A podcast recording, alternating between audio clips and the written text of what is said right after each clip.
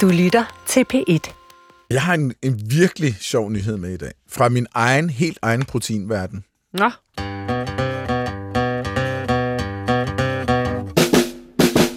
Du lytter til Vildt Naturligt på P et. Dine værter er... Vicky Knudsen. Og mig. Jeg hedder Johan Olsen. Og i dag har vi Gunner med. Han ligger og sover over i hjørnet. Ja. Hvis man pludselig hører en lyd, som kunne lyde som en hund, der rejser sig op og ryster sig, så er det Gunner. Ja. Gunner er jo nedstammet fra ulven. Mm-hmm. Og øh, det er vel en tredive tusind år siden, så, så begyndte mennesker at have, holde ulve, som så ganske langsomt har udviklet sig til Gunner. Mm-hmm. Men det der, man nogle gange, så kan man mærke, du ved, historiens vingesus. Gunner har engang været en ulv. Ulven har engang været Tiktaalik. Tiktaalik startede som flercellet organisme ved den kambriske eksplosion, og før det var Boring Billion, og pludselig en dag, så er vi helt tilbage til der, hvor jorden overhovedet blev skabt rundt om mm. solen.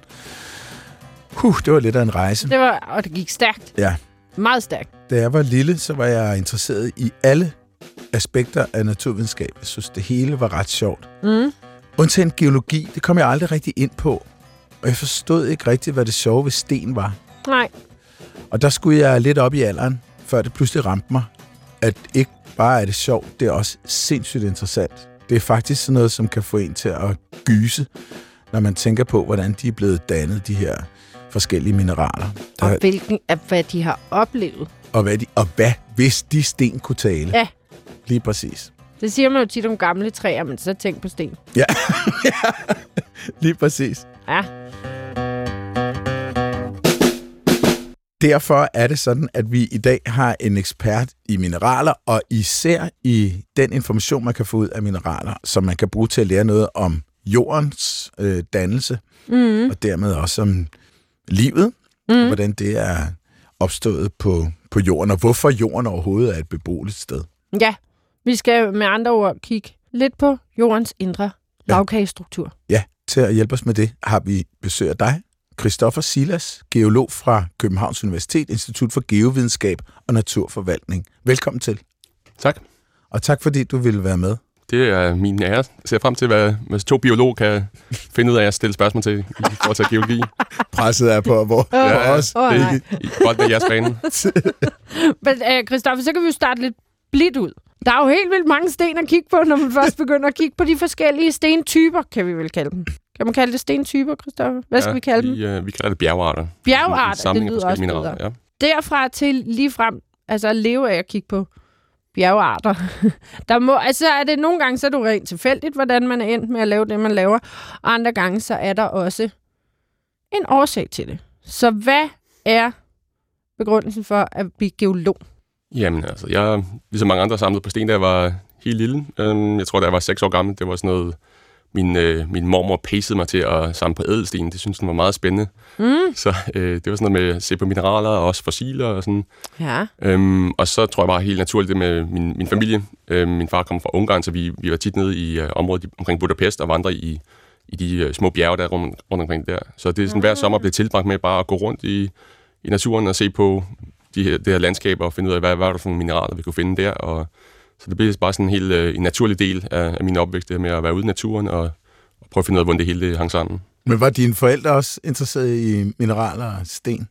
Øhm, ja, altså min far han var præst, så han, det var ligesom bare sådan den, den old school, sådan interesseret i alt, naturvidenskab ja. Og det hele, ikke? Og så, mm. så det fik vi ind den vej. Øhm, men jeg, jeg tror bare, det var sådan, det faldt naturligt for mig, det her med, med sten, det, det synes jeg bare var interessant, det der med... store bjerge og alt sådan noget, og det kom så endnu mere naturligt, da jeg blev lidt ældre og begyndte at, at dyrke bjergbestigning, så fik jeg virkelig mulighed for at se sådan ligesom i tre D, hvordan geologien ser ud. Ja. Ja, man kan godt forestille sig, når man kravler op på et bjerg, man må tænke en del over, hvordan det er blevet dannet. Mm. Ja, altså for det meste er man enten i klatremode eller i geologimode, vil jeg sige. Det er dårligt okay. at kombinere det, ikke? Det er okay. godt lidt ved, uh, ved fokus. Um, du hænger ikke der på siden. Hmm. Nej. Hmm. Nej, nej. Det er en dårlig idé. Jeg tror primært, jeg ville være i dødsmode, hvis jeg hang ud øh, langt siden på ja, ja, det sker også det nogle gange. En helt anden side sagen.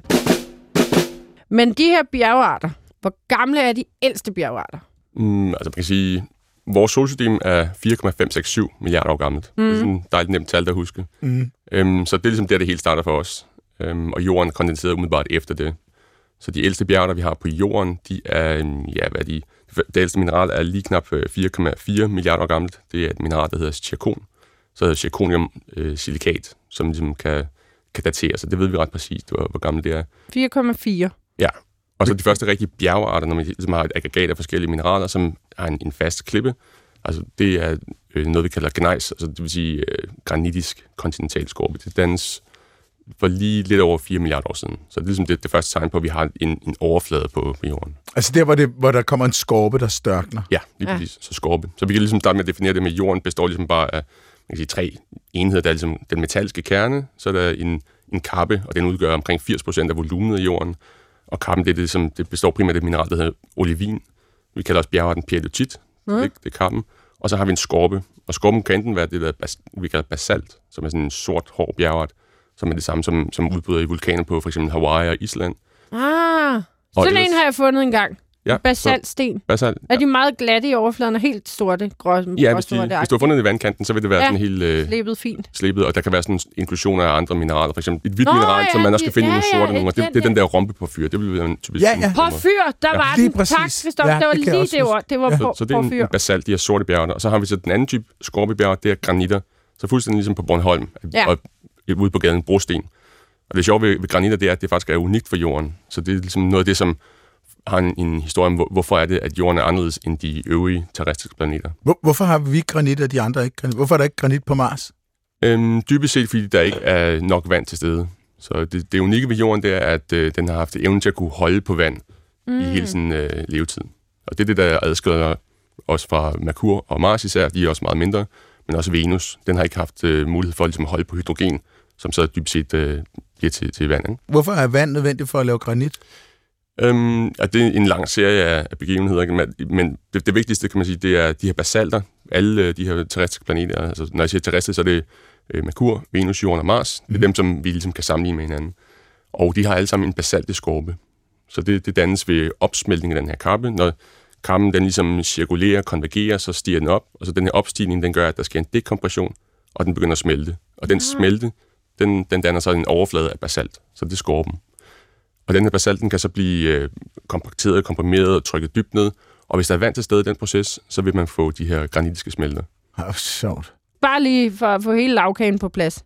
Hvordan, altså, hvordan opstår der lige pludselig en planet? fire komma fem seks syv. Ja, yes, lige præcis det tal der. Så der var der bare sådan et kaos, sådan, sådan der, altså turbulent system med, med altså, asteroider, der kolliderer og ligesom bliver samlet. Og simpelthen bare masse tiltrækning efterhånden, så, så opstår det ligesom i, ude i... Øh, Ja, i solsystemet forskellige baner vil, vil der ligesom blive en aggregering af de her asteroider. Mm. Og de, de på et eller andet tidspunkt, så har der ligesom en kritisk masse, altså dels kollisionsvarme smelter dem, øhm, men også at de simpelthen bliver, begynder at blive store nok til, at der sker opsmeltning af, af de indre dele. Mm. Og så vi får ligesom bare sådan et, et magma-ocean, og tingene begynder at, at differentiere, kalder vi det, men som får en separation af dels den her metalliske kerne. Det gik utrolig hurtigt, altså måske de første halvtreds millioner år af, af solsystemhistorie af de her planeter, at der simpelthen bare, det hele, alt det metalliske, det ligesom sank ind til kernen, og så får vi den kappe, og efterhånden som de afkøler, så får vi sådan en basaltiske skorpe.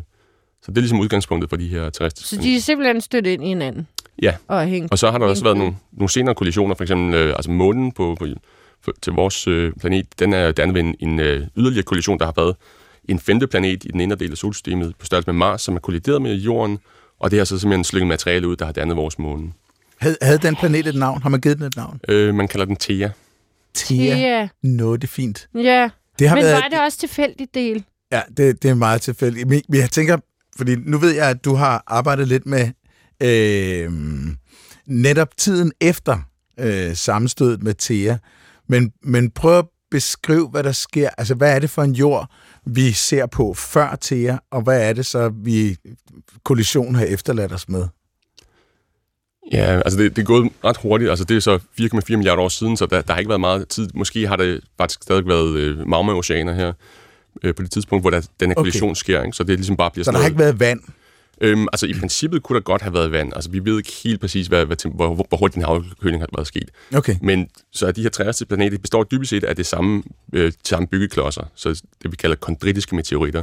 Så der har været nogle, nogle form for øh, ja, de her tidlige asteroider, som har indeholdt en masse kulstof og vand og sådan noget. Så der har sikkert været vand til stede, Men som sagt, det der med planeterne, det, det afhænger af, om de kan holde på vandet over tid. Det ligesom forsvinder over tid.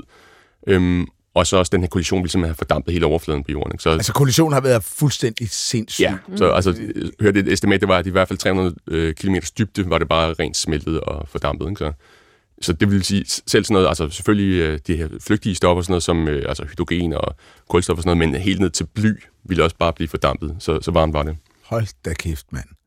Og så lå der i basalt bare i resterne efter det der impact der, så, så var det jo, må det jo bare have været en kæmpe stor sky af, af klippestykker og magma og... Ja, det, det har jo været øh, altså, ja, næsten et plasma, ikke? Altså ikke, ikke helt, men det har simpelthen været sådan en, en suppe af, af smeltet masse, som så efterhånden øh, begynder at, at kondensere. Så hele jordens overflade har været et stort ocean af magma. Okay. Det er ligesom smeltet stenmasse.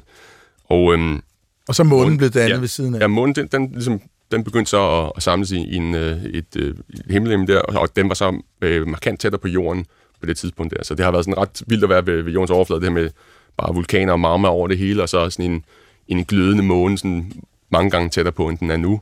Mm. øhm, så det, det har virkelig været sådan en, en fremmed planet. Og det er også, har der det, været tidvand i det der magma? Det, øh, altså teknisk set ja, men øh, det, det tror jeg ikke, det har vi ikke noget evidens for overhovedet. Mm. Øhm, men øh, altså, så, så den her periode, det er det, vi kalder den, den hadæiske æon, så ligesom opkaldt efter dødsriget Hades, der simpelthen bare mm. været fuldstændig goldt og lava over det hele, ikke? Så, ja, ikke... Sådan en, en lavaplanet, ikke? Gode sko på for det går ja. I jorden. Det ja. Så på et eller andet tidspunkt efter det her, så størkner det. Ja, og så får vi... altså i princippet ville vi så få en basaltisk skorpe, afhængig hvor, hvor dybt det var. Øhm, der er så lidt komplikationer med, at når man, når man har sit, øh, et stort magmalegeme, at når det så krystalliserer langsomt, så øh, yderste skorpe har nok været basaltisk, men så har der været den her differentiationsproces. Altså, man, den yderste skorpe? Basaltisk. Så det er yes. ligesom det, der lynafkøler, det ville være basaltisk. Men så har vi det, vi kalder fraktionering eller differentiation, at når man har et magma, så begynder der forskellige mineraler at udkrystallisere på forskellige tidspunkter. Mm. Og det ville så for eksempel have glædet det her mineral, vi, vi hørte på før, øh, plagioklæsen, en feldspat. Mm. Den, den er relativt lettere end, end sådan magma, så det vil stige op, simpelthen øh, lægge sig på toppen af det her magmaocean. Så vi kan have fået sådan en, en skorpe øh, under den, den basaltiske skorpe af, af plagioklæs. Og det er faktisk det, som, som månens overflade, den består af det her mineral plagioklæs. Derfor månen er, er lys. Wow. Og så det er sådan et, et magmaocean, hvor det ligesom bare er flydet ovenpå. Og okay, okay.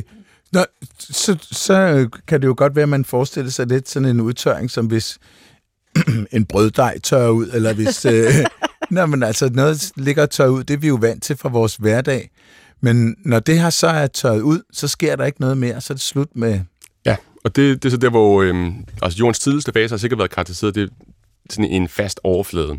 Og så har der bare været sådan nogle voldsomme vulkanudbrud nedefra, når der har været tilpas meget varme, der har ligesom ophobet sig. Mm. Så vil der komme sådan nogle kæmpe store med, øh, udbrud på, på overfladen. Det, eller det, som vi, vi observerer for, for Venus, at der har sikkert været sådan en, det vi kalder uh, stagnant lit, kalder man det. Det, det er dybt set vertikal tektonik. Lidt ligesom en lava, lavalampe. Vi har nogle, nogle dele, der stiger op, fordi de, de varmer en omgivelse, og nogle dele, der bliver afkølet på overfladen og synker ned. Okay. Den, den proces henviser vi til som vertikal tektonik. Så det er sikkert sådan, jorden er startet ud. Okay. Og Det, det gør de fleste planeter dybest set. Så det, der er interessant, det er, hvordan vi så kommer til den planet, vi har i dag, hvor vi har det her, vi kalder pladetektonik, hvor det er horisontal bevægelser i stedet. Ja, netop. Det er det, vi skal, det skal vi lige ind på senere. Så fire komma fem seks syv milliarder år siden. Jorden dannes. Går der lige ind og væk en milliard år, før der begynder at opstå liv, så må der jo have været en, en, en, en størkningsproces. Var den, jorden helt rundt på det tidspunkt, og uden nogen bjergformationer? Eller jeg mener, var det meget fladt og goldt? Og ja, der har, altså det har simpelthen været for varmt til, at der har været topografi, så det har bare været sådan en, ja. en helt flad overflade. Kan man helt, sige, men helt flad. Kuglerund, ja. Ja, okay. Og, og hvad er det så, der er sket, siden der lige pludselig kunne opstå liv stille og roligt? Ja, først skal vi have vand. Og så der er lige et par trin ja, imellem, ja. Ikke? Altså, ja. så, så altså, en, en lille... Hvis vi lige springer tilbage til, til starten, at vi havde den der kerndannelse, der foregik mm. meget hurtigt. Den, den, det er simpelthen, kernen absorberer al... primært jern og nikkel og også nogle andre, det vi kalder siderofile metaller, som metaller, der ligesom binder sig til jern. Ja. Øhm, så den type grundstoffer. Og for eksempel platin og guld ryger den vej. Så, mm. så det, det resulterer sig i dybest set på det her tidspunkt, så vil overfladen, der vil, vi ville kunne finde guld og platin. Mm. Og det kan vi. Så indirekte den vej, der kan vi så sige, at fordi vi finder platin og guld på jordens overflade i dag, efter mm. kernen er dannet, så må der være blevet tilført noget materiale. Ja. Og indirekte kan vi så sige, at det materiale har været Det, de, de her øh, kulstofholdige kondritter, som jeg talte om før. Sådan nogle asteroider, som indeholder en masse øh, altså, organiske molekyler, øh, hydrogen, mm. kulstof. Øhm, selv aminosyre kommer med den vej. Så det bliver bare bombarderet efter månens dannelse. Det har i princippet været en tør planet på det tidspunkt. Så der, der går en hel periode, hvor vi får en, en masse mindre bombardementer af jordens overflade. Og det, det bidrager så med, med, med de her molekyler fra de her kulkondritter. Mm. Og det, det giver så, resulterer så i oceanerne på et tidspunkt. Når, når temperaturen er, er lav nok til, at det ligesom mm. kan få lov at bare lægge sig på overfladen. Yeah. Så det har simpelthen været sådan en, en waterworld, en, et, et, et sammenhængende ocean over hele verden. Der har ikke været nogen bjerge på det tidspunkt. Det har simpelthen bare været en øh, vandplanet. Ej, hvor vildt! Og hvor, hvor langt er, hvor, hvor, hvor er vi i tidshorisonten? Det er sgu til. Øhm, jamen altså, så et eller andet sted efter månens dannelse for fire komma fire milliarder år siden, og så ned til tre komma otte, der vi begynder at finde decideret tegn på overfladen af processer. Det er i Grønland, vi finder dem. Mm. Der ved, ved Isua, som er en meget berømt lokalitet, hvor man, man finder tegn på, der har været altså, lavdeling af sedimenter, kemiske sedimenter, udfældet fra oceaner.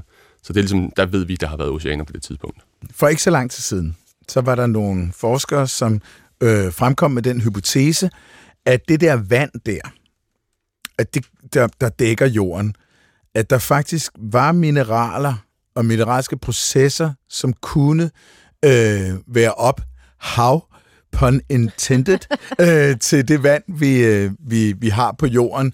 Fordi den, en, den fremherskende hypotese før det var, at, at vandet var kommet, kommet fra asteroider, meteoritter øh, ud fra universet. Øh, Og der har du jo været med til at lave noget arbejde, der har kunnet øh, gøre det klart, hvilken en af de hypoteser, der er den rigtige. Altså, man kan sige, de, de udelukker ikke hinanden. I princippet kan jorden godt være startet våd og ligesom bare have afgasset det her vand, der vi har haft oceaner.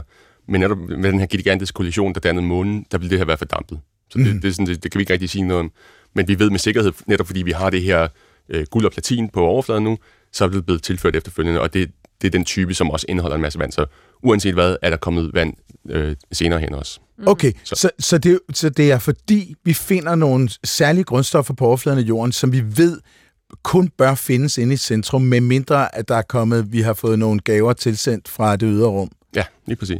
Okay, hvordan ved du, at det for eksempel ikke bare har været sådan en geologisk proces, der har, der har tilført overfladen elementer fra, fra det inderste? Det bidrag kan godt være det, men vi ved bare ud fra massebalancen, hvor meget af det her kondritiske materiale skal være blevet tilført efterfølgende i forhold til, hvor meget guld og alt det her der er. Og det, det passer kun med den type, der vi kalder kondritiske meteoritter, og de er bare fulde af vand. Okay. Så, så, så uanset hvad, vi har fået en masse vand ind den vej. Får, får vi stadigvæk det? Øhm, ja, i, i princippet. Altså hver gang vi får nogle, nogle øh, meteoritter, der, der kommer ned på jordens overflade, så, så bliver det bidraget med. Altså det, det er minimalt, hvad der sker nu. Ikke? Det har været meget, meget mere turbulent og voldsomt i den tidlige del af, af solsystemet. Mm. Og det er det bombardement, som, som vi også kan se spor af på månen. Er det rigtigt? Månen, kan man sige, der, der ikke, har ikke rigtig været geologisk aktivitet. Det er ikke så meget i hvert fald. Man, man har den her anortosit-overflade, det, det her plagioklas, det hvide mineral der. Ja. Og så kan man ellers bare begynde at tælle krater, hvordan de her krater, de overlapper i forhold til hinanden. Og, sådan, og så kan man ligesom opstille sådan en relativ kronologi over, at det her krater overlapper det, og vi kan bare køre derud af. Og så med, med nogle af de her dateringer, vi har fra Apollo-missionerne, så, så kan vi ligesom prøve at sætte nogle absolutte alder på, hvornår de her forskellige krater er, er opstået. Okay. Mm. Og det, det viser så i hvert fald, at der har været en, en, en masse voldsomme bombardementer omkring tre komma otte milliarder år siden. Altså der, der har været en, en hypotese, som er lidt usikker nu, med at vi havde en, en såkaldt late heavy bombardment for omkring tre komma otte milliarder år siden, tre komma ni milliarder år siden, mm-hmm.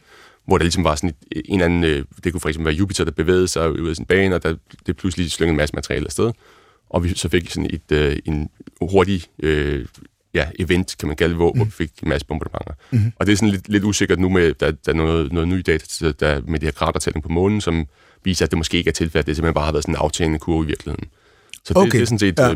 Det, det er ikke helt afklaret nu. Nej, men vi ved i hvert fald, at der har været ret hæftig aktivitet. Ja, og det, det giver jo lidt sig selv med det her. Vi har haft en masse asteroider, der bare øh, flimmer rundt i det her tidlige solsystem, og der, der har været en masse kollisioner, og så med tiden, så bliver de, de her kollisioner, det, det gør så, at det ligesom øh, lurer ud i antallet af asteroider. Så lige nu ja. sidder de primært ude i asteroidebæltet ude ved, ved Jupiter.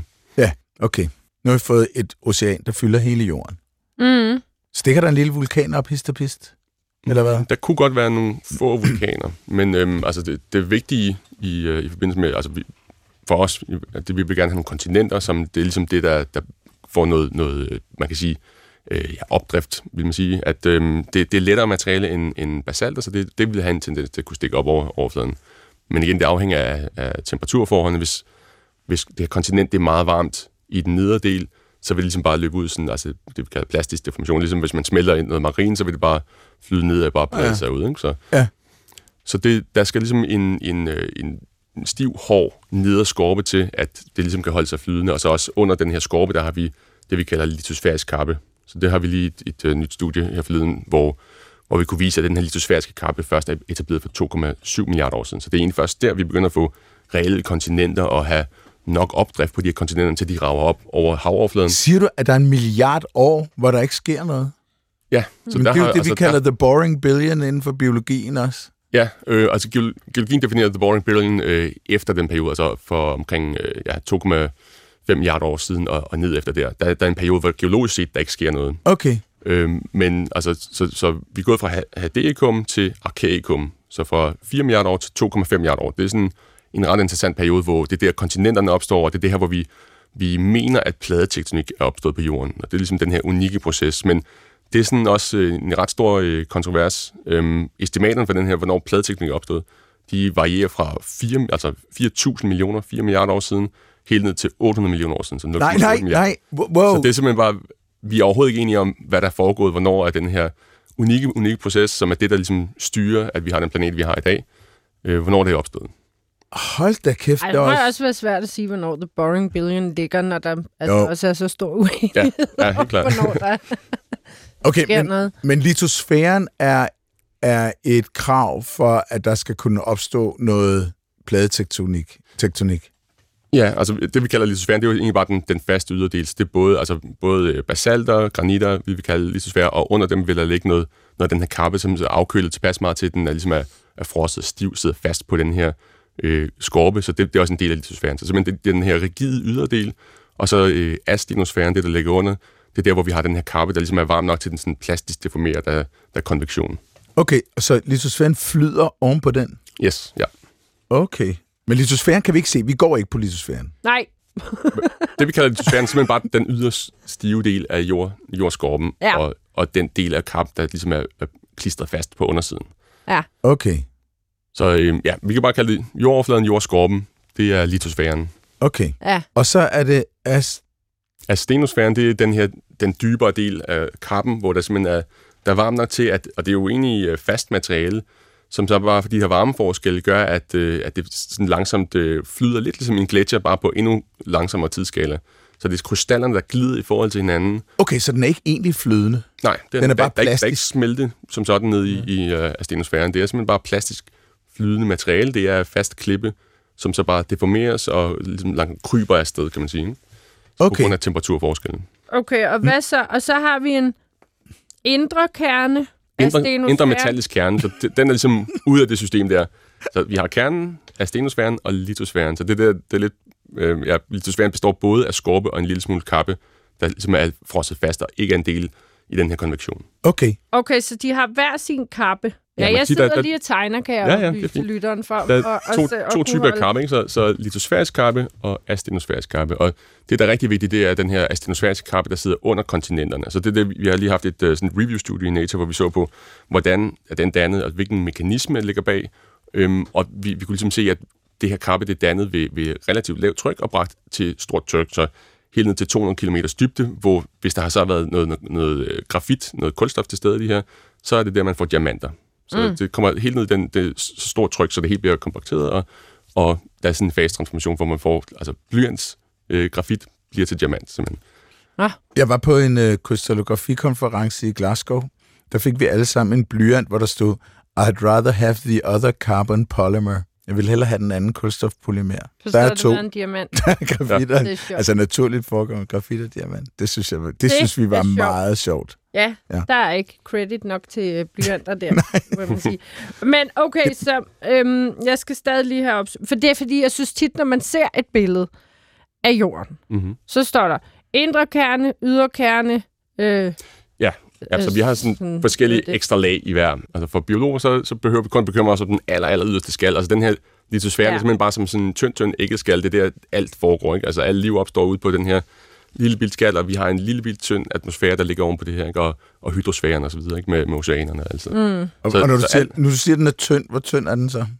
Øhm, litosfæren? Så, litosfæren, det, altså det, der hvor den tykkes, så, så er vi oppe på sådan noget to hundrede kilometer tykkelse. Okay, det, det er der, hvor vi hvor får dannet... altså så relativt i forhold til ja, jordens ja, ja. Øh, diameter, så, så er det ikke ret meget. Det er simpelthen bare, hvis man ser på det sådan, til skala, så, så vil det bare være en lille, øh, lille skala. Ikke? Jeres review, der er det, I kommer frem til, I samler nogle data sammen, og kommer frem til, at det er cirka to komma syv milliarder år siden, den her pladetektonik går i gang. Du var lige kort inde på noget med trykforskel, og det forstår jeg simpelthen ikke. Hvad er det for noget i, i dannelsen og i de der trykforskelle, I så senere hen kan se?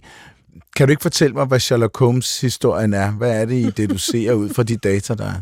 Ja, det er sådan en kombination af mineralogi og geokemi og isotoper, men altså isotoperne giver os alderen, øh, mineralogien giver os, hvilket tryk der er, altså fasetransformationerne fra for eksempel de her bjergarter, hvilke mineraler er til stede, det afhænger af, hvilket tryk de er dannet under. Hmm. Og det, det kan vi så også se i reflekteret i mineralogien, hvad der har været tidligere. Og når du taler om fase, fasetransformation, så er det øh, måden, at øh, øh, øh, grundstofferne er lejret i mineralerne, altså i forhold til hinanden, hvordan de ligger i forhold til hinanden. Øhm, ja, eller simpelthen bare, hvilke mineraler er til stede. Ikke? Så gra- grafit til diamant, det er en fasetransformation. Ikke? Ja. Så, øh, og på samme måde, de forskellige mineraler vil også have forskellige... Øh, reaktioner, hvor de ligesom bliver sådan nogle andre mere stabile ja. mineraler ved forskellige ja. tryk. Og det, så, det er bare for at undgå, at man tænker faser ligesom damp og ja, faststoffer og vand. Yes, ja, eller, ja, så, eller flydende. Ja. Vi, forskellige mineraler kan vi mm. øhm, Og ud fra det kan vi så sige, at den her litosfæriske kappe er, er faktisk dannet ved, ved et lavt tryk, hvor i det her tilfælde, der har ikke været granat til stede. Det kan vi så se i kemien. Og granaten, det finder vi så nu, hvor det er blevet trykket sammen og kommet ned på de her to hundrede kilometer dybde, og vi også finder ud af granater, der er diamant til stede. Så det, det viser os helt klart, at det, det har startet ved lavt tryk og blevet presset sammen på en eller anden måde. Og det kræver så horisontale bevægelser, ligesom i pladetektonik. Vi har noget, der bevæger sig og presser ting sammen og kolliderer. Yes. Så det er ligesom den, den måde, vi, vi deducerer, at det passer nok meget med, med pladetektonik opstået for omkring to komma syv milliarder år siden. Det er jo fedt. Det er jo fantastisk, så I kan følge det ligesom en der. I kan se filmen, altså at, at, at udviklingen af de forskellige mineraler, og se frem, okay, det er der omkring det sker, at så, vi får en, en opblanding, som skyldes egentlig pladetektonik. Ja, og spørgsmålet er så, om det er præcis den samme type af pladetektonik, som vi finder i dag, eller om der også har været en, en udvikling der faktisk. Vi har i hvert fald haft nogle, nogle horisontale processer. Spørgsmålet er så, den her, altså det, det, øh, er det, det vigtigste pladetektonik, det er den her, det vi kalder subduktionszoner. Vi har en plade, der dykker... Undskyld, sub... subduktionszoner, altså noget subducerer, sådan noget, der dykker under det andet. Ja. Så for eksempel ved, ved Andesbjergene, vi har en oceanisk basaltisk plade, mm. som går mod øst og dykker ind under kontinentet Sydamerika, mm. som er granitisk øh, grundfjeld, kan vi kalde det, en kontinent. Og den her plade, den dykker ned under, den har været ude i oceanet og har reageret, der er en masse mineraler, der, der har reageret der, så det, der, den tager en masse vand med sig, bundet i mineraler. Mm. Og det her vand, det, det dehydrerer og bliver videregivet til, til den overliggende øh, øh, ja, astenosfære, den her kappe, der, der er under kontinentet, og det danner sådan noget vulkanisme. Så der er en masse vulkanisme langs vestkysten af Sydamerika, netop fordi vi har en plade, der dykker under den anden, og det her vand frigives og inducerer vulkanisme. Den vulkanisme, det er så det, der, der er afgasser til atmosfæren, så til den første orden er det det, der bestemmer den kemiske sammensætning af atmosfæren. Ikke? Mm-hmm. Øhm, og også det, den her kompaktion, øh, en plade, der stod mod den anden plade, skubber det helt opad, så vi får erosion. Og den her erosion, den, den, det, det danner så en, en ligevægt med atmosfæren, man, man hiver simpelthen. For eksempel C O to bruges meget af de her øh, reaktioner, så det, det bliver trukket ud af atmosfæren. Så det, det bliver sådan en, en naturlig regulator for klimaet over geologiske tidsrum. Det her med, at vi har et, altså et aktivt system, hvor jo, jo varmere det er, jo hurtigere går den her forvitringsproces, jo hurtigere, jo mere bliver, bliver C O to trukket ud af atmosfæren. Og hvis det er koldere, så, bliver der ikke, så går reaktionen langsommere, der bliver ikke trukket lige så meget C O to ud. Så geologisk set, så, så har vi sådan nogle, nogle grænseværdier for, Øh, hvilken, hvilken klimatisk forhold der er på jorden. Så C O to bliver hævet ud, men, men er det, bliver det så lagret som mineral? Yes, ja. Så øh, C O to, simpelthen som opløst i vand som kulsyre, det reagerer for eksempel, øh, det kunne være det her olivin, jeg talte om, eller plagioklase bliver også nedbrudt, og det danner simpelthen, øh, øh, ja, C O to'en bliver til karbonat, så karbonatmineraler, calciumkarbonat, kridt. Så det, det er det mineral, vi kalder kalcit. Ikke? Så ja. Man får i dybest set nogle, nogle kridtaflejringer, nogle, nogle magnesiumkarbonataflejringer, den slags, Som, som så er det, der, der hiver C O to'en ud af atmosfæren. Okay, så det er jo bare så, det, vi skal gøre for at undgå klimaforandringer? Ja, det er øh, ja. Kan speede den proces op. Det, ja. Det har jeg faktisk et forskningsprojekt, hvor vi ser på det der med, med olivin. Det er jo, altså hvis, hvis firs procent af jordens volumen udgøres af det her pyrdotit, som indeholder en masse olivin, op til halvfems procent, og det, det er sådan set blevet eksponeret ved, ved jordens overflade nogle steder. For eksempel i landet Oman, der, der har man masser af de her pyrdotitter, der simpelthen ligger direkte eksponeret ved overfladen. Der kan man se, at Når, når grundvand har reageret med det, så får man udfældet en masse karbonatmineraler, altså magnesiumkarbonat i det tilfælde, noget der hedder magnesit. Ved, ved almindelig tryk og temperatur? Ja, sådan i, i overfladen af, altså i grundvandsmiljø.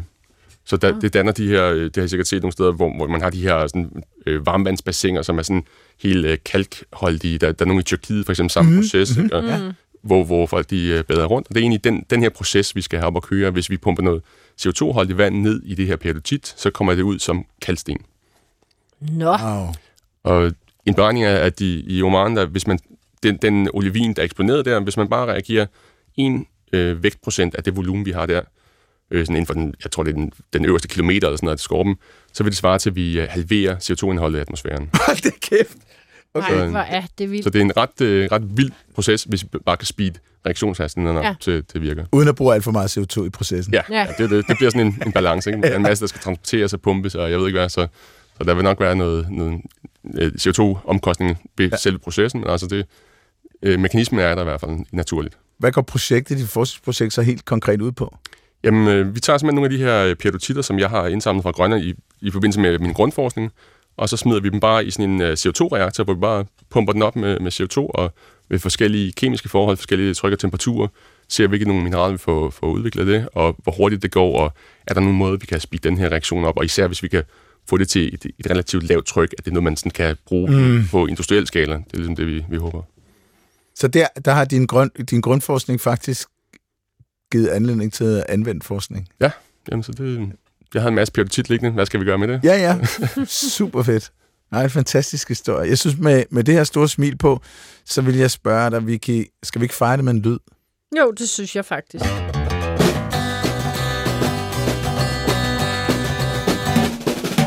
Og øhm, fordi at det er så skønt, det hele, så har jeg taget en meget hyggelig lyd med. Hvor dejligt, fordi vi har været ude i nogen, jeg synes var direkte ubehagelige, Vicky. Ja, men den her, synes jeg altså er hyggelig. Can I have it? No. We had it.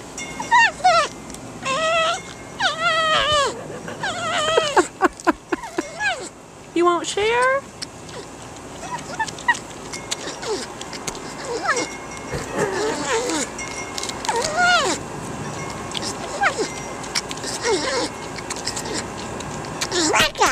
Oh, really? Og det, det siger, det er altså ret sød lyd. Ja, ja, ja, ja. Okay, det lyder virkelig, altså, virkelig. Altså, så der er en homo sapiens. Ja, det, som er amerikaner, kunne jeg fornemme. Som er amerikaner, det kan jo være, det er en ledetråd. Så siger jeg ikke mere. Så kan I tænke lidt over. Men jeg vil i hvert fald sige, at det er ikke en skræmmende lyd. Nej, nej. Det, og det, det, lyder, det, og det er dyr, der ikke vil dele sin mad. Og det er ikke Joey fra Venner. Nå, men den kan I lige tænke over sammen med lytterne. Så øh, vender vi den igen. Hvad siger du? Skulle man have en lille nyhed med? Ja, det synes jeg. Jeg har en nyhed, som jeg simpelthen har siddet og trippet for. Nå, skal jeg kunne... fortælle min først så? Åh, hvor er du streng. Det der, det er ikke i orden. Ej, kom med den. Okay, jeg har tidligere talt om noget, der hedder AlphaFold. Mm-hmm. AlphaFold er et øh, projekt, hvor man øh, laver en række algoritmer, som kan regne ud, hvordan proteinstrukturer ser ud i tre D, hvis man kender deres aminosyresekvens. Proteiner øh, består af aminosyre, kombinationer af tyve forskellige aminosyre i en særlig sekvens, og de, den bestemmer som oftest præcis, hvordan proteinet øh, folder op og ser ud i tre D. Og det har man aldrig kunnet regne ud. Det har i hvert fald været meget, meget svært, og det har været de nemmeste opgaver, man har haft til computerne før i tiden, som har kunnet løses, hvor man har kunnet forudsige, hvordan proteiner ser ud i tre D. Mm. Men så er der pludselig kommet et, det her øh, program, som, øh, som kan gøre det med altså, meget høj præcision. Så her forleden dag på laboratoriet, så skal jeg sidde og kigge på et protein, en sekvens af et protein, der hedder N H I seks, natriumhydrogen, øh, Exchanger nummer seks. Og øh, så sidder jeg og kigger på det der, og det er et membranprotein, så sidder jeg og kigger ned igennem, og vi prøver på laboratoriet også at finde ud af, hvordan det ser ud, og hvordan det fungerer, og sådan ting der, øh, i samarbejde med en masse andre. Vi tager en lille bitte del af det, og andre tager det, nogle andre dele af det. Så. Og så kommer jeg ned igennem, så sidder jeg på noget, der hedder UniProt, hvor man, hvor man får de her sekvenser, sådan noget information om proteinet, kæmpe stor øh, akademisk database. Så kommer jeg ned, så er der en struktur, tredimensional struktur. Jeg kan sidde med musen og, og rykke rundt på den og se den fra den ene side og fra den anden side. Så tænker jeg, hvad fuck sker der der? Altså det her protein, strukturen er ukendt. Så står der, at det, den er forudsagt af AlphaFold. Så får jeg jo kæmpe optøs, det er virkelig sejt. AlphaFold er simpelthen kommer med et bud på, hvordan det her N H I seks ser ud. Så min sidekammerat, Signe Simonsen, hun går så hen til sin computer, så finder hun frem til AlphaFold database. Der ligger så tre hundrede og halvtreds tusind strukturer, den har forudset. Hele det menneskelige genom, alt hvad der i vores D N A koder for protein, det har den taget, foreslået, hvordan øh, alle proteinstrukturerne ser ud. Plus tyve andre nøgleorganismer, sådan nogle organismer, der typisk bliver brugt til forskning. Ja. Og jeg sidder, det, det, det, det er fuldstændig astronomisk. Det er helt latterligt mange strukturer. Og jeg, jeg, jeg får kuldegysning over hele kroppen. Nu ved jeg godt, at vi ikke helt kan stole på de her strukturer. Det er jo trods alt forudsigelser. Det er ikke eksperimentelle observationer, men den er ret god til det. Nu skriver AlphaFold på deres database hjemmeside, at de over de kommende måneder planlægger og forudsiger strukturerne af samtlige kendte proteinsekvenser i de tilgængelige databaser. Det er over hundrede millioner proteinstrukturer. Og hvor mange var de oppe på i forvejen? tre hundrede og halvtreds tusind? tre hundrede og halvtreds tusind. hundrede millioner, en tiendedel milliard proteinstrukturer. Hver enkelt struktur udregnes på minutter, nogle gange sekunder, og kræver ikke kraftigere computer end dem, vi dødelige har liggende i tasken. Og AlphaFold-algoritmerne er i øvrigt Øh, åbent tilgængelige for forskere, øh, og de er lavet i, sa- i samarbejde med øh, E M B L, øh, det europæiske øh, sammenslutning af biologilaboratorier. Så det er helt vanvittigt, det der foregår lige nu inden for strukturel protein, øh, forståelsen af protein og strukturfunktion. Og jeg er jo uddannet proteinkristalograf, og det er der, man, man bruger lang tid på at finde ud af, hvordan de forskellige proteinstrukturer ser ud, øh, i hvert fald når de optræder i en krystal. Og øh, jeg vil ikke sige, at jeg er arbejdsløs. Jeg vil ikke sige, at også øh, krystallografer er arbejdsløse.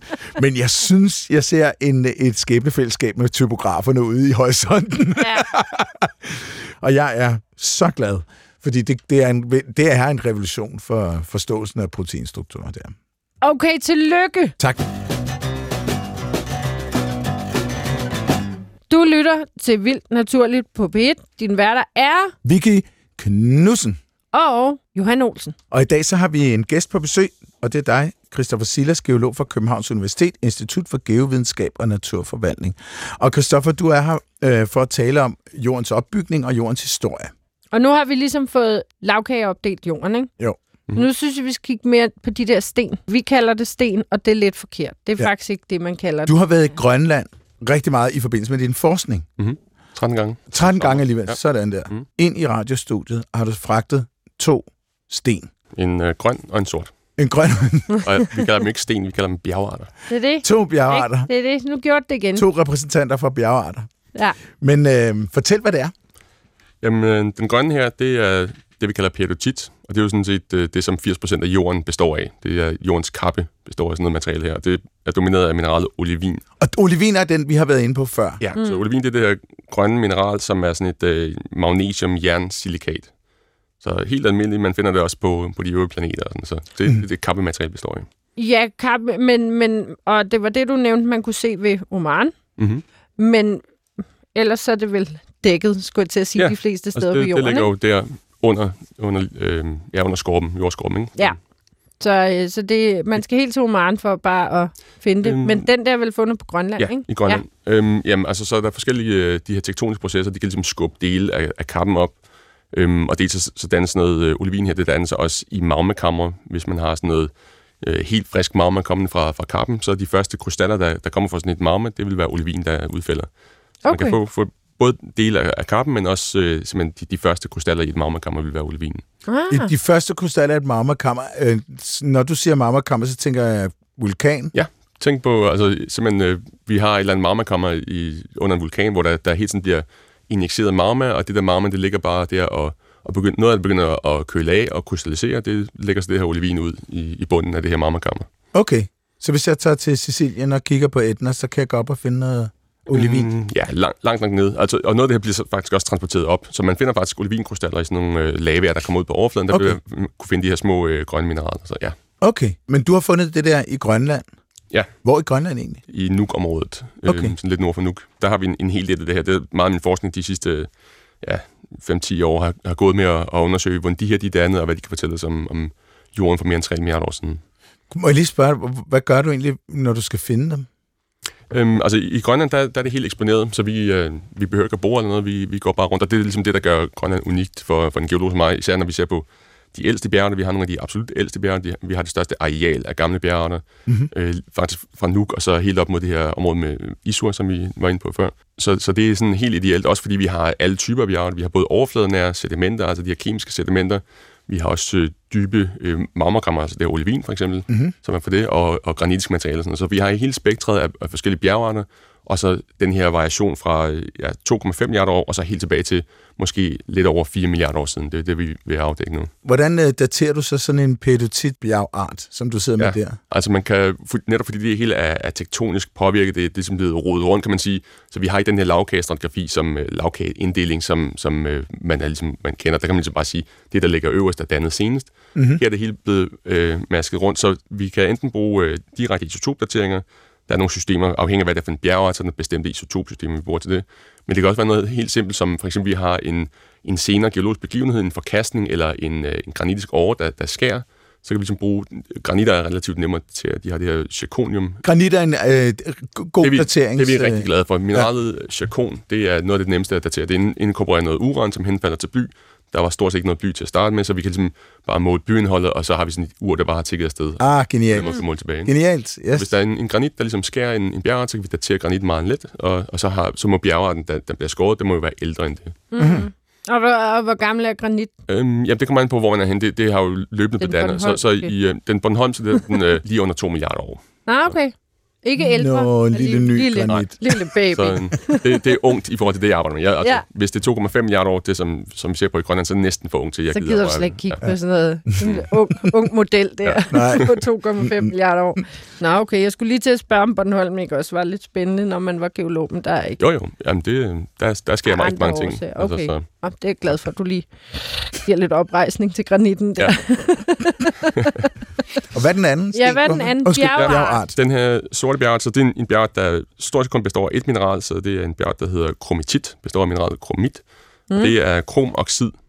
Og inde i det her kromoxid, altså det er selvfølgelig økonomisk interessant, fordi man kan bruge det til, til at udvinde krom til stålproduktion og sådan noget, men der er også nogle små inklusioner af platinggruppemineraler. Så der er for eksempel altså platin, palladium ja. Og ruthenium er ret vigtigt i den her, fordi der er, i samarbejde med Københavns Universitet har vi fået målt ruthenium i isotopsammensætning på dem her. Det er dem, vi kunne bruge til at, at sige noget omkring den her late veneer, den her sene øh, tilkomst af, af kondritiske meteoritter, som, som har medført dels ruthenium og guld. Det er grunden til, at vi overhovedet kan have en, en hvilelsesring af guld. Øh, ellers ville der ikke være guld på jordens overflade, som vi havde adgang til. Mm. Og så også vand er, er kommet med den vej. Ja, okay. Så det, det er ligesom kilden til jordens oceaner, det, det kan vi ligesom finde historien i, i den her bjergart. Og det finder jeg i kromit? Ja.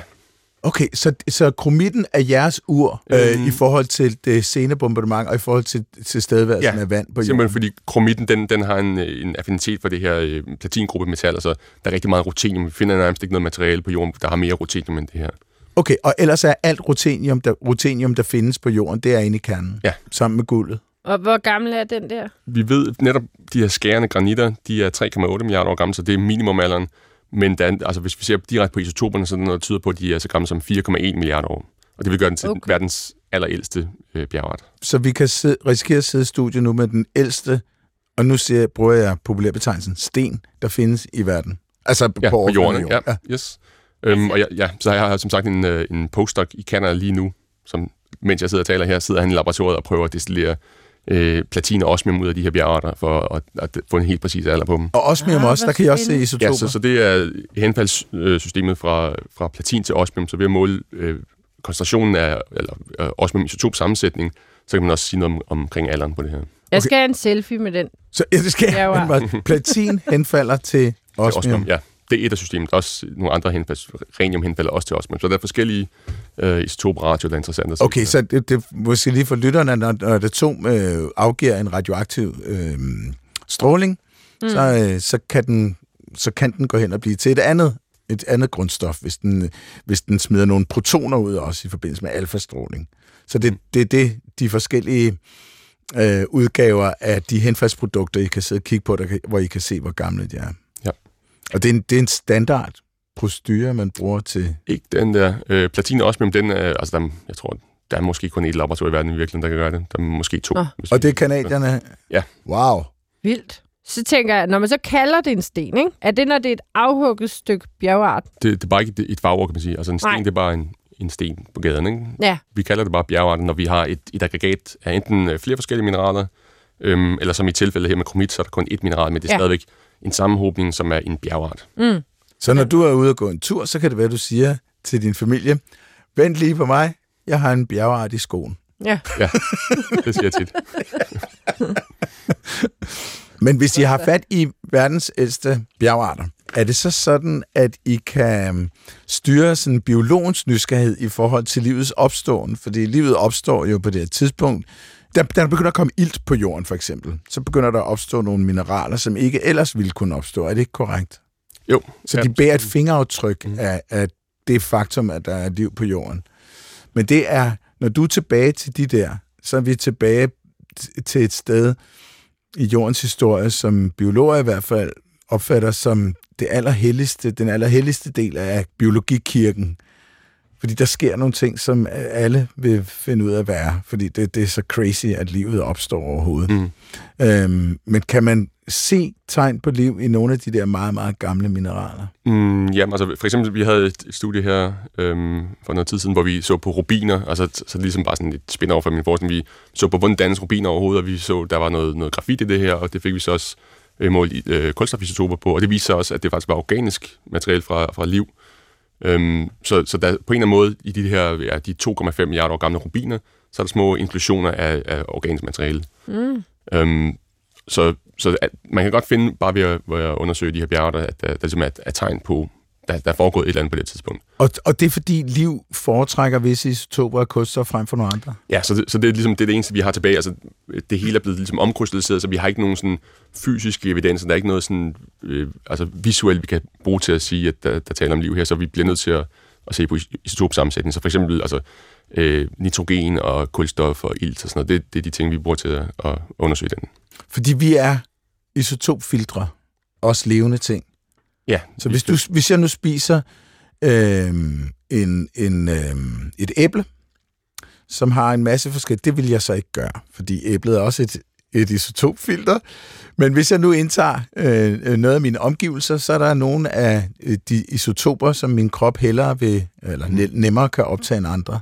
Ja. Det vil sige, at når jeg så ligger øh, og rådner et sted, så vil man senere hen kunne grave ned og sige så, hups, her har været noget levende, fordi her mangler de og de isotoper. Mm. Og lige her ved siden af, der er de jævnt fordelt. Som, som okay, ja. Det er sådan, det foregår. Ja.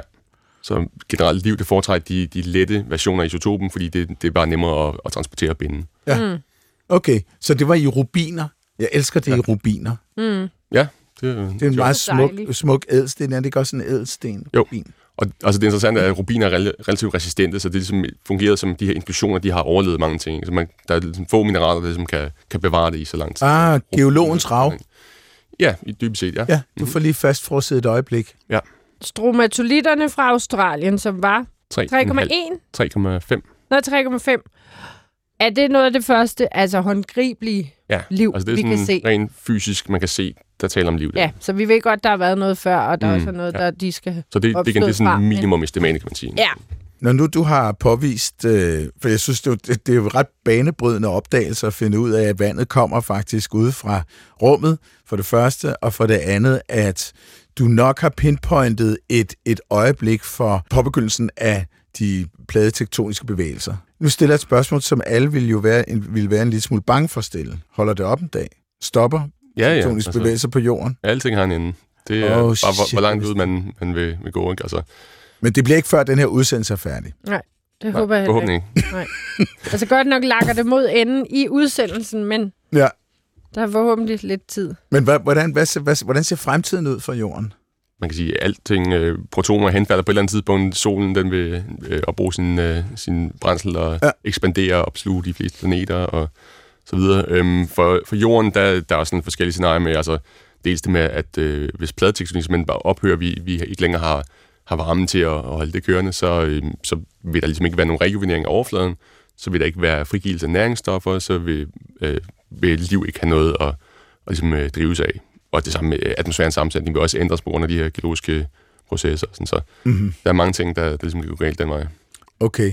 Shit. Men, det er en men, milliard eller to eller sådan noget. Okay, okay. Så der er et stykke tid til. Men lige nu har, er, lige nu har vi jo også gang, gang i en, i en ø, omstrukturering af alle kontinenterne, ikke også? Altså, de har jo, jo, kontinenterne har været samlet, siger man, tre ja. gange i løbet af jordens ja, det, historie. Det skifter lidt. Altså, men altså, det, igen, det er, hvor meget volumen... Det er også et spørgsmål, hvor, hvor meget er kontinenterne blevet dannet til forskellige tider, ikke? Man, for to og en halv milliarder år siden mener man, at omkring tres procent af kontinenterne allerede var dannet på det tidspunkt. Ikke? Så der kommer lidt til siden hen, og... Og så netop de her pladetektoniske processer, det, det ligesom åbner og lukker oceanbassinerne, men ja. presser det hele sammen på et eller andet tidspunkt, så kolliderer det, det, det spredes igen. Så. Okay. Og lige nu er det i gang med at spredes, ikke? Øhm, jo. Altså, vi havde, det sidste øh, samling var Pangea. Ja. De her... Den dame. Jeg er i hvert fald blevet meget klogere på jorden og sten. Bjerg. Satans, nu er det mig, der skylder en øl. Nu har jeg ellers lige været sådan efter dig. Og bjergearter. Og jeg vil prøve at huske det, når jeg går over nede på stranden og siger, kan vide, hvilken bjergeart det her er? Yes. Nu kan jeg i hvert fald huske, at porfyr, den med porfyr, den med, med de hvide, flotte, runde dutter i. Med og der rompe, rompeporfyr. Der, er der, der ikke forskellige porfyrer? Mm, ja. Jo, altså nogle af dem, de er sådan afrundet. Ja. Øhm, Kennedy Vase, tror jeg, de kalder dem mandelsten eller sådan noget i den stil. Ja. Og så er det de mere sådan angulære rompeformede, det er de der plagoclase. Ja. Fino kryster kalder vi det, hvis du vil have et nyt ord. Der skal lige høre programmet igen bagefter. Starter med at købe det der plakat. Ja, lige præcis. Jeg skal i hvert fald til at sætte mig mere ind i bjergarter. Det glæder jeg mig til. Mm, det er altid her. Spændende. Jeg synes også, det er lidt ligesom altså, at finde fossiler. Bare at stå med et stykke bjergart og tænke, du er så ung som to komma fem milliarder år, men alligevel to komma fem milliarder år. Igen, hvad kunne de ikke have oplevet? Det har været sindssygt spændende at have dig på besøg, Kristoffer Szilas fra Øh, geolog fra Københavns Universitet. Det har også været dejligt at have dig i studiet, Johan Olsen. Tusind tak og i lige måde, men du kan ikke afslutte den her uden lige noget med en lyd. Det er præcis. Skal vi lige have den igen? Mhm. This is Teddy. Can I have it? No. Can I have it? Kæft, hvor lyder det underligt. You won't share?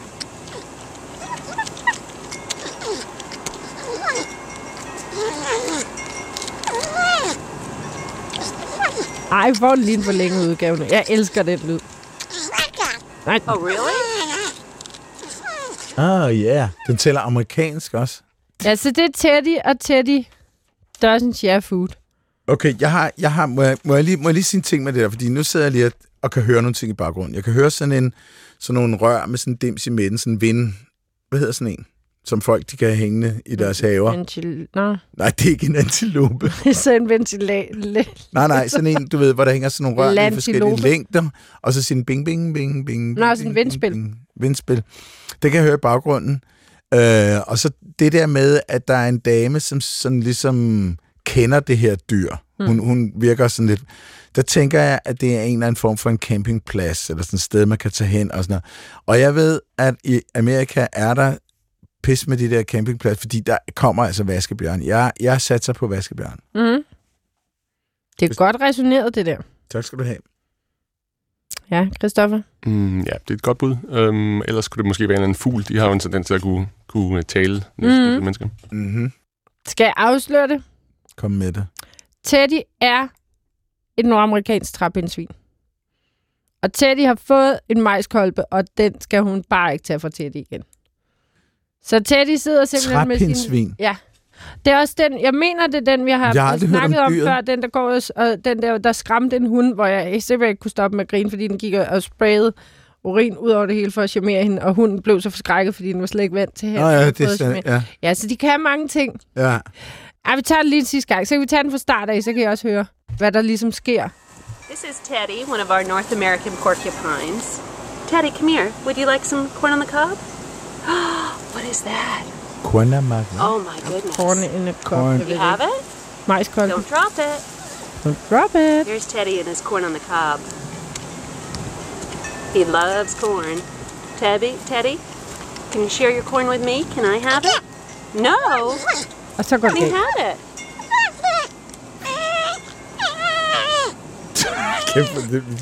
Ja, Det lyder så sygt menneskeligt, altså. Sådan en Muppet Show-agtig. Sådan. Yeah. Nej! Ja, nej, ikke. Men det var altså Teddy. Det er nordamerikanske træpindsvin.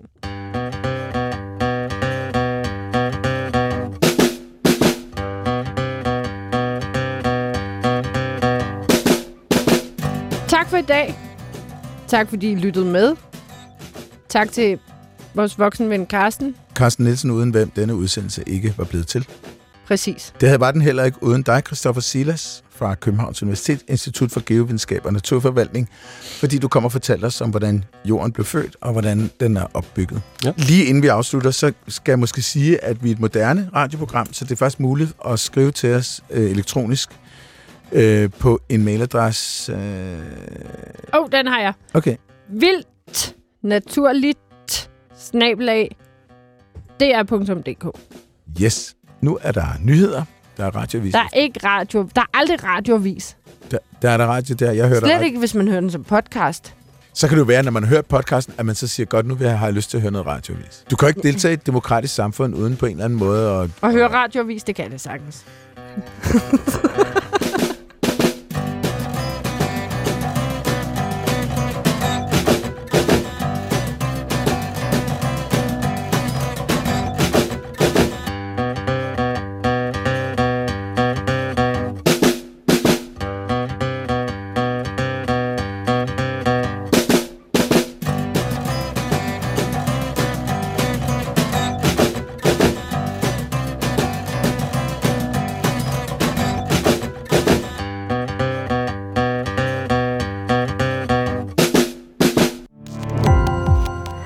På opdagelse i alle D R's podcast og radioprogrammer. I appen D R Lyd.